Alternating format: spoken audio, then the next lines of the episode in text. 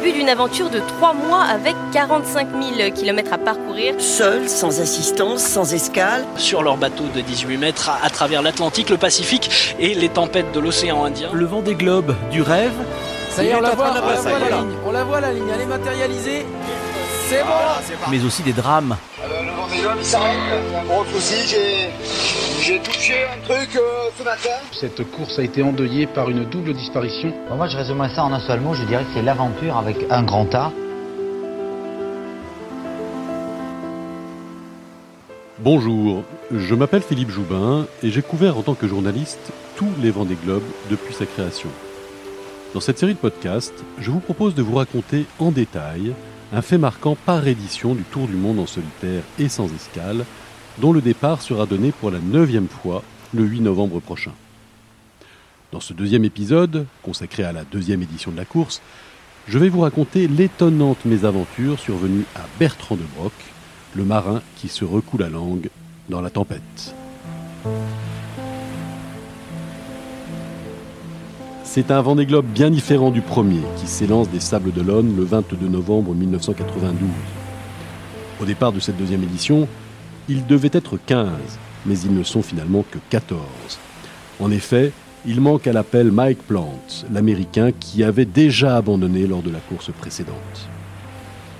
Trois ans plus tard, Plant ne ralliera jamais les Sables d'Olonne, alors qu'il y convoyait son tout nouveau coursier, Coyote, très tardivement mis à l'eau.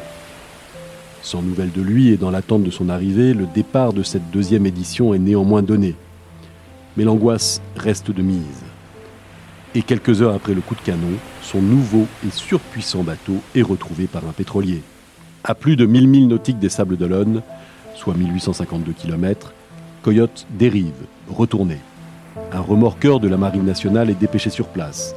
Et trois jours plus tard, les plongeurs fouillent une épave vide. Pas de traces du skipper américain, pourtant spécialiste de la survie en conditions hostiles. On ne retrouvera jamais son corps. C'est que cette année-là, les méchantes dépressions se succèdent dans le golfe de Gascogne. Alors que le départ de ce deuxième Vendée Globe fut donné dans des conditions maniables, une nouvelle tempête cueille rapidement à froid les 14 marins solitaires. Quelques-uns parmi les favoris sont obligés de rebousser chemin. Jean-Luc Vandened, Philippe Poupon et Yves Parlier, qui reviennent mais repartent quelques jours après réparation. En revanche, Loïc Perron, lui, abandonne. Après deux jours de course, alors qu'il navigue en tête, bord à bord avec Alain Gauthier, il s'aperçoit que la coque de son bateau s'épluche, feuille à feuille, comme un oignon. Ce délaminage de son fujicolore s'accompagne d'une longue fissure de 1,50 m dans la soute à voile qui laisse entrer l'eau. Quelques jours après le départ, alors qu'il occupe la tête du classement, depuis son voilier, bagage supérieur, Alain Gauthier commente ce début de Tour du Monde. Très très beau départ. C'est après que ça s'est gâté un peu. Enfin un peu beaucoup même. Il y a eu déjà la, la disparition de Mike, Plante, qui a acheté un froid. Putain, ça fait chier ça. Donc, euh, bah, ça tapait fort, hein. très fort même. En plus, j'étais malade parce que gasoil, il y a du gasoil qui, qui s'est échappé du réservoir. Ah bon, j'étais pas le plus à plaindre a priori. Pauvre Nigel qui se retrouve avec son bateau euh, en vrac. Putain, merde. Gentleman. euh, Gentleman navigateur. Oui, ce Vendée Globe 1992-1993 est un millésime maudit. Lors du premier, tous les marins étaient rentrés à bon port. Cette fois, l'un d'eux n'a pas pris le départ et un deuxième a déjà disparu. À 16h11, le 25 novembre, soit trois jours après le départ, Nigel Burgess déclenche la balise de détresse de son bateau baptisé Nigel Burgess Yacht Brokers. Ce gentleman navigateur n'est pas un professionnel de la course au large, mais un amateur très éclairé, qui a acquis et réarmé le voilier nommé TBS Charente-Maritime, à bord duquel le navigateur Pierre Follenfant termina le premier Vendée Globe à la cinquième place. Mais la tempête fait rage dans le golfe de Gascogne, et moins d'une heure après le premier signal de détresse, deux autres SOS sont émis par les balises Argos portatives du marin. La position du bateau de Burgess le situe à 150 km au nord-ouest du cap Finistère, soit la pointe nord-ouest de la péninsule ibérique. Un sale coin lorsque règne le mauvais temps. Un hélicoptère de la marine nationale espagnole est dépêché sur zone et il repère dans la soirée la balise Sarsat. Mais elle flotte, seule, sur l'océan. Pas de traces du voilier de Burgess. La nuit empêche l'appareil de mener de plus amples recherches. Et à l'aube du 26 novembre 1992, le Monge, bâtiment de la Marine nationale française dérouté spécialement, retrouve le bateau. Des plongeurs sont envoyés à bord, mais le voilier est vide, désespérément vide. Grâce aux balises portatives qui continuent à émettre, le corps sans vie du skipper est retrouvé trois heures plus tard à 15 000 nautiques du bateau, soit un peu moins de 28 km. Le malheureux Burgess dérive dans sa combinaison de survie à laquelle il avait attaché les balises émettant les signaux. L'autopsie menée peu après permit d'établir qu'il n'est pas mort de noyade en tombant dans l'eau, mais des suites de l'hémorragie provoquée par le violent coup de baume qui le projeta à la mer alors qu'il se trouvait sur le pont en train de manœuvrer. Moins d'une semaine après le départ de cette édition, le bilan est terrible. Nigel Burgess est mort, Mike Plant a disparu, six concurrents de retour au Sable d'Olonne, dont deux définitivement. Jean-Luc Vandened. Ce qu'on vient d'apprendre là avec Nigel, ben, c'est que même avec de l'expérience, même avec beaucoup de, de, de, compétences, parce que Nigel était sûrement euh, un des concurrents les plus gentils, les plus compétents, et ben personne n'est à l'abri de quoi que ce soit, et la moindre erreur est, est fatale. En tête de l'épreuve, la course tourne au duel entre deux régatiers aguerris et affûtés. Alain Gauthier, à bord du magnifique Ketch bagage supérieur lancé spécialement pour cette course, et Bertrand de Broc, qui mène de son côté groupe LG. Ce voilier n'est autre que celui qui s'imposa trois ans auparavant avec Titouan Lamazou à la barre. Il n'a certes pas le potentiel du puissant bagage supérieur de Gauthier, mais il a été parfaitement revu et amélioré. Quant au skipper, à la réputation justifiée de dur au mal, il n'a pas non plus l'expérience autour du monde de Gauthier. Gauthier enchaîne en trois ans trois circumnavigations en solitaire, après le premier Vendée Globe, terminé à la sixième classe, un Box Challenge, au terme duquel il se classa deuxième, et ce nouveau Vendée Globe. Les deux hommes se livrent à une fort jolie bagarre, De Broc ne lâchant rien. Il prend même le commandement le 29 novembre. Derrière eux, Jean-Luc Vandened et Philippe Poupon, repartis des Sables d'Olonne pleins d'espoir, se sont lancés eux aussi dans une course-poursuite sous forme de duel haletant. Mais devant la vélocité de bagage supérieur, Bertrand de Broc ne peut que limiter les dégâts. Le 10 décembre, lors du passage de l'équateur, il doit se résoudre à laisser la tête à Alain Gauthier. Et si ce dernier naviguera encore de longues semaines sous la menace de De Broc, il ne sera plus jamais délogé du commandement de la course. Alain Gauthier. Ah, puis les points c'est qu'on est en 93. Ben pour l'instant, 93 a pas l'air de bien, bien me gâter. Depuis 3-4 jours, là, c'est pas le délire. Euh, on n'a pas avancé terrible, on se fait remonter régulièrement parce que les autres ont des meilleures conditions. Les conditions sont éprouvantes et la menace de Broc s'atténue soudain, mais en deux temps. Le 9 janvier 1993, la tempête souffle fort sur l'océan Indien. La mer qui déferle est démontée. Les bateaux surfent de vagues en vagues, dévalant des pentes particulièrement abruptes. À bord de groupe LG, Bertrand de Broc fait le dos rond, avant de voir avec effroi devant l'étrave de son bateau un trou entre deux lames particulièrement impressionnant. Alors que son voilier y tombe littéralement, étrave la première, le marin cramponné ne peut s'empêcher de penser qu'à une seule chose, c'est terminé. Arrivé au fond du gouffre, après une glissade vertigineuse, le bateau se couche sur l'eau, roulé par les déferlantes. Miracle, le mât tient toujours. Mais tout occupé à ne pas tomber à la mer, Le skipper ne se rend pas compte que, quand le bateau se redresse, l'écoute de grand voile, ce gros cordage servant au réglage de la voile, s'est coincé. Et alors que le bateau se relève, ce cordage se tend, se libère violemment, venant frapper le visage du marin avec une force inouïe. Un vrai coup de fouet. De Broc est KO. Le sang inonde le cockpit.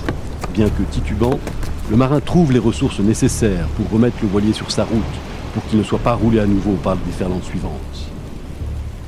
Alain Gauthier commente effaré ce qui est arrivé à son adversaire. Bertrand qui putain ouais Bertrand lui, il s'est fait euh,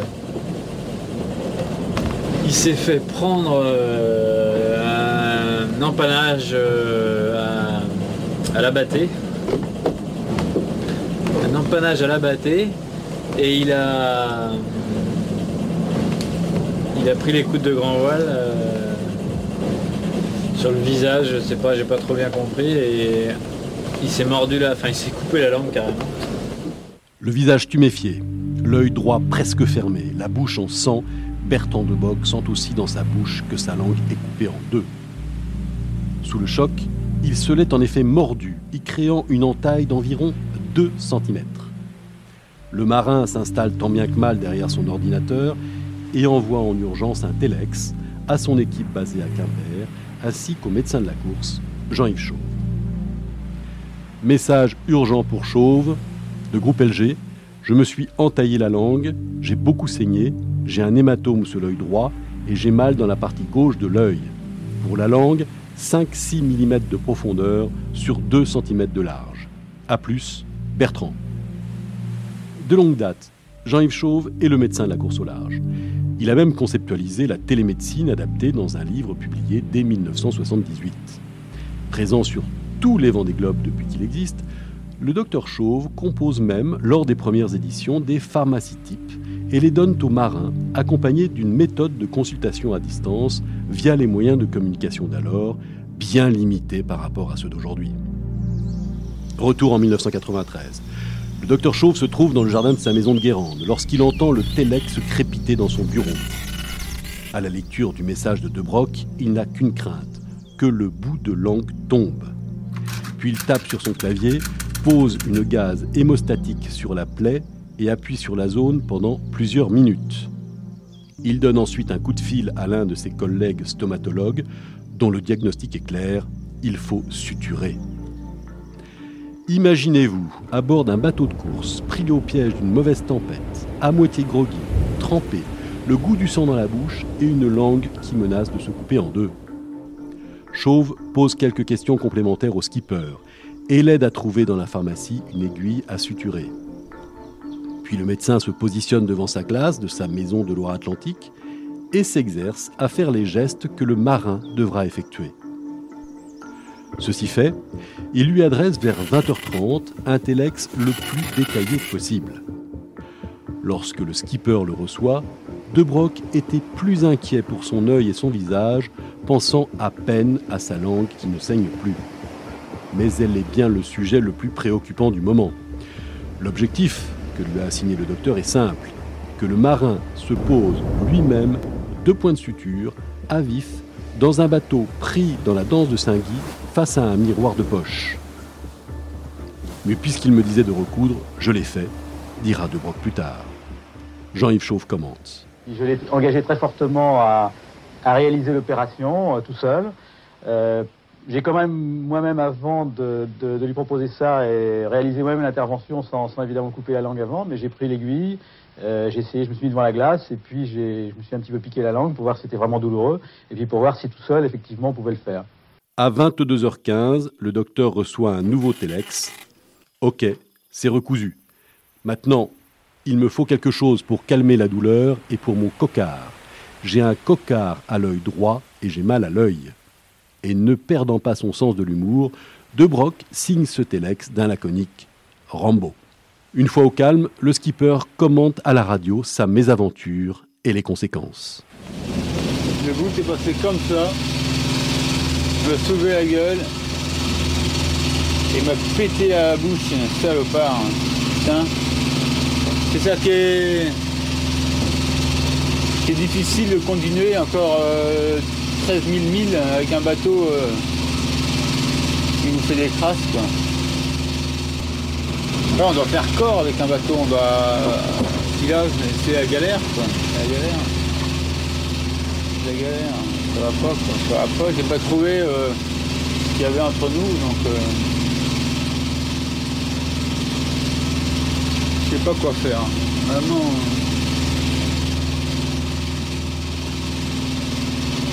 Les jetons maintenant dès que je sors sur le pont. J'ai pris un coup hier,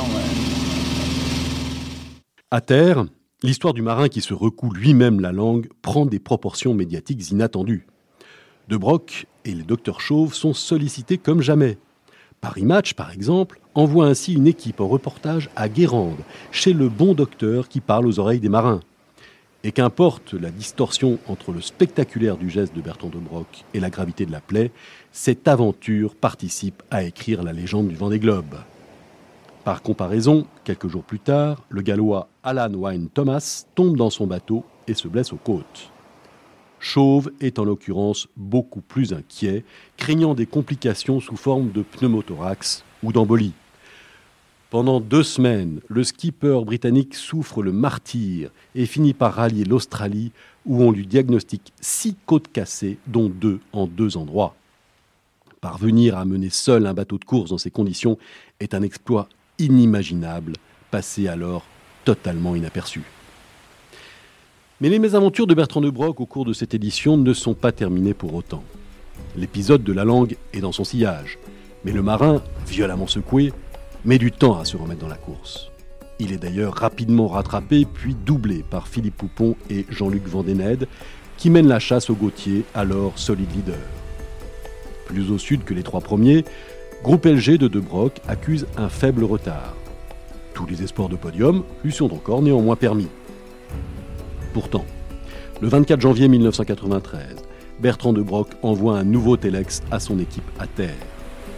Et c'est la consternation.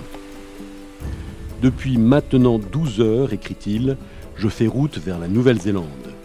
J'ai reçu hier soir un téléx des architectes du bateau me disant que la quille risque de se faire la malle et qu'il faut rejoindre un port. Puis De Broc conclut par ces quelques mots Pour moi, ça commence à faire beaucoup. J'ai peut-être une grande résistance, mais il y a des limites. Je comprends la déception de tout le monde, mais imaginez la mienne.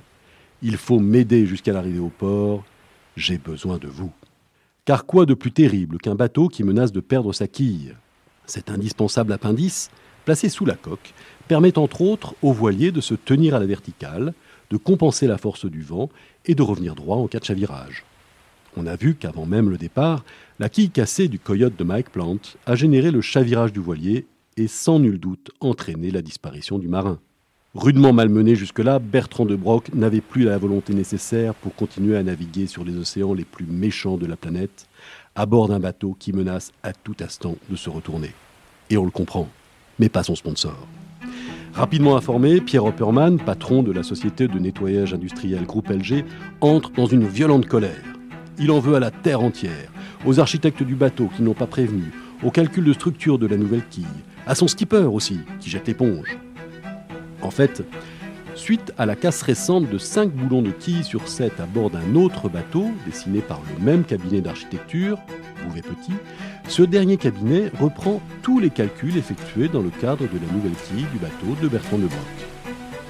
Et bien qu'ils aient suivi les normes des bureaux de contrôle ABS et Veritas, il apparaît qu'une mésaventure identique, voire pire, peut apparaître à bord de groupe LG. Voici ce que déclarèrent les architectes. Bien que Groupe LG ait déjà bouclé un demi-tour du monde sans problème apparent, nous avons préféré prendre la responsabilité de demander à Bertrand de Broc de faire une escale technique en Nouvelle-Zélande pour éviter de lui faire courir des risques. Expliquons ainsi Luc Bouvet et Olivier Petit. De Broc rallie finalement le port de Dundee sur l'île du sud de la Nouvelle-Zélande puis, faute d'équipement nécessaire sur place, rejoint la capitale, Auckland. Là, le bateau est sorti de l'eau, scrupuleusement examiné par les techniciens, dont l'un des architectes venu tout spécialement. Et le diagnostic est troublant. Aucun problème particulier n'est détecté sur la quille et son mode de fixation. De Broc s'est arrêté pour rien. À Brest, Pierre Opperman, le sponsor, fulmine, envoie télex sur télex aux marins pour qu'ils reprennent la mer. Mais celui-ci n'en peut plus.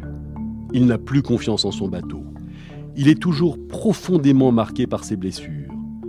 S'il reprend la route vers les Sables d'Olonne, ce sera hors course.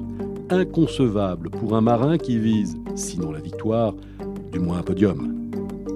À Auckland, un soir d'escale, Bertrand de Broc décroche le téléphone public d'une cabine à proximité du chantier naval où se trouve son bateau, appelle son sponsor et lui dit Je ne repars pas, c'est terminé, je viens vous voir. Il embarque dans le premier avion pour la France. S'en suivra une bataille médiatique entre le skipper et les sponsors, puis une bagarre juridique. L'affaire se réglera au prud'homme, au détriment de la société brestoise. Et la course dans tout cela? Alain Gauthier sentira longtemps le souffle chaud de ses poursuivants, Jean-Luc Vendénède et Philippe Poupon. Le 6 février, il vire en tête le Cap Horn avec près de 800 km d'avance. Alain Gauthier. C'est l'Atlantique qui nous offre euh, la bienvenue, parce qu'on est dans l'Atlantique maintenant, ça y est. Notre bon vieux océan Atlantique. Ça fait bien plaisir. Le Cap Horn est derrière. À bord de bagages supérieurs, il entame une pénible remontée de l'océan Atlantique vers les sables d'Olonne. Son avance fond tellement à la latitude de Rio de Janeiro que ces deux chasseurs pensent avoir trouvé la faille. Mais rien n'y fait. Gauthier repart de plus belle et on termine le 12 mars 1993 après 110 jours de mer. Derrière lui, ses adversaires continuent de trinquer. Philippe Poupon casse son mât dans la dernière ligne droite et termine troisième sous gréement de fortune, alors que Jean-Luc Vandened rallie les sables à la deuxième place avec un bateau qui prend dangereusement l'eau. Étonnante édition que celle-ci. Un dernier détail devait le démontrer. À quelques heures de son arrivée au Sable d'Olonne, Alain Gauthier doit intervenir en direct, par radio, dans le journal télévisé de 20h de Patrick Poivre d'Arvor, grand passionné de voile.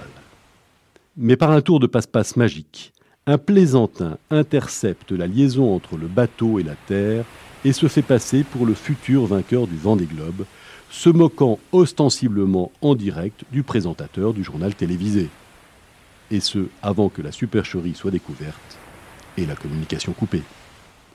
Décidément, ce deuxième Vendée Globe, injustement mésestimé, aura réservé des surprises jusqu'au bout.